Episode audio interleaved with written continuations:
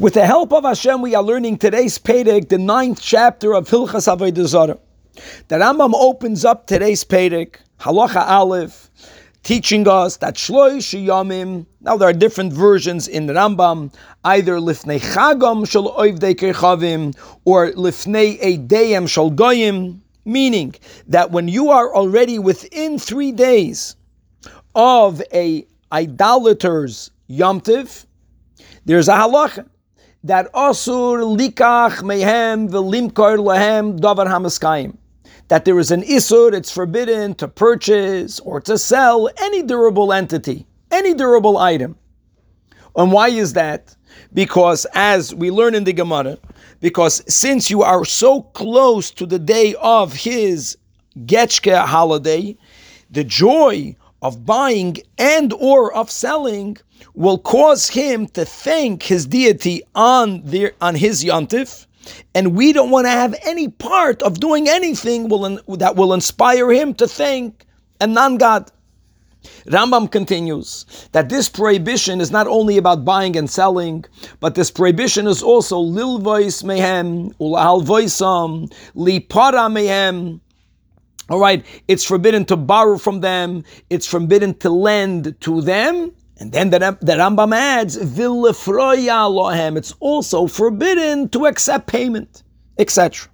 Ah, accepting payment meaning that the, the idolater owes money. He wants to pay you. When he pays you, he's out of pocket. Nevertheless, the Rambam paskins that it's forbidden, it's usher to receive that payment in certain conditions. Now, it's good to be aware that this is really subject to a machlekes tanoim. This is sourced in the first Mishnah, Mesechtas Avodah. Rambam is indeed ruling like the Tanakama, but the Tana Rebbe Yehuda says that yes, nifroyim mehen. Rabbi Yehuda holds we are allowed to accept payment from them because mepnesha meitzad huloi because since when he pays the payer has distress, he has tsar because he's out of pocket. So Rabbi Yehuda holds he's not going to thank his deity. And the Mishnah there concludes that the sages, the Tanakama, which is the Chachamim, tell him, no, no, no, no, no. He's maybe distressed now when he when he gives the money, but some meyahula acharzman, but he's going to rejoice later. And therefore, since he will rejoice later, he's going to thank the Avodah Zarah today. Now, there's a Gavaldic uh, approach that the Rebbe has when it comes to all arguments between Rabbi Meir and Rabbi Yehuda. And that is that whenever there is a scenario where if you look at the present more than the future, you'll come to conclusion A. If you're going to focus in on the asid more than on the hoiva, on the future more than on the present, you're going to come to conclusion B. Says the Rebbe that Bechlal, Rab Meir will focus on the present. Rab Meir is of the Shita that the Hoiva is Machriya, and Rebbe Yehuda Bechlal holds that the future, that the Asid is Machriya.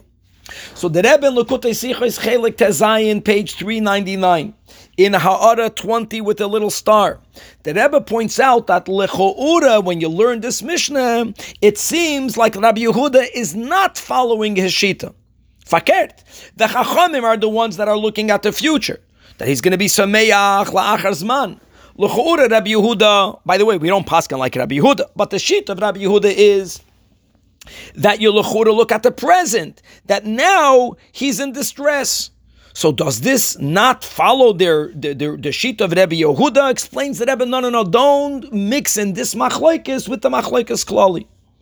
Here, and that's how the Rebbe explains Rashi in the Mishnah. The only issue that Rashi is focusing on is that whether the idolater will thank his deity on his yomtiv. And that's something that we not be any cause of. So as far as him thanking his deity, Rabbi Huda is saying, yeah, that the asid is machriya. And the Rebbe holds that even Rabbi Yehuda is moida that when a person pays his debt, especially since the asid is machriya dohoiva, he's not going to have a terrible tsar right now. He won't have tsar right now because he knows that this is good in the long run. He's paid out. He doesn't know anymore. Nevertheless, as far as him thanking his deity is concerned, now that's not Rabbi Yehuda holds. Nevertheless, since he just went out of pocket, he's not going to thank his deity right now. But the Chachamim, and that's the Psagdin of the Rambam hold, that he will even thank his deity, which is why the Rambam paskins that we're not allowed to receive except payment from the idolater.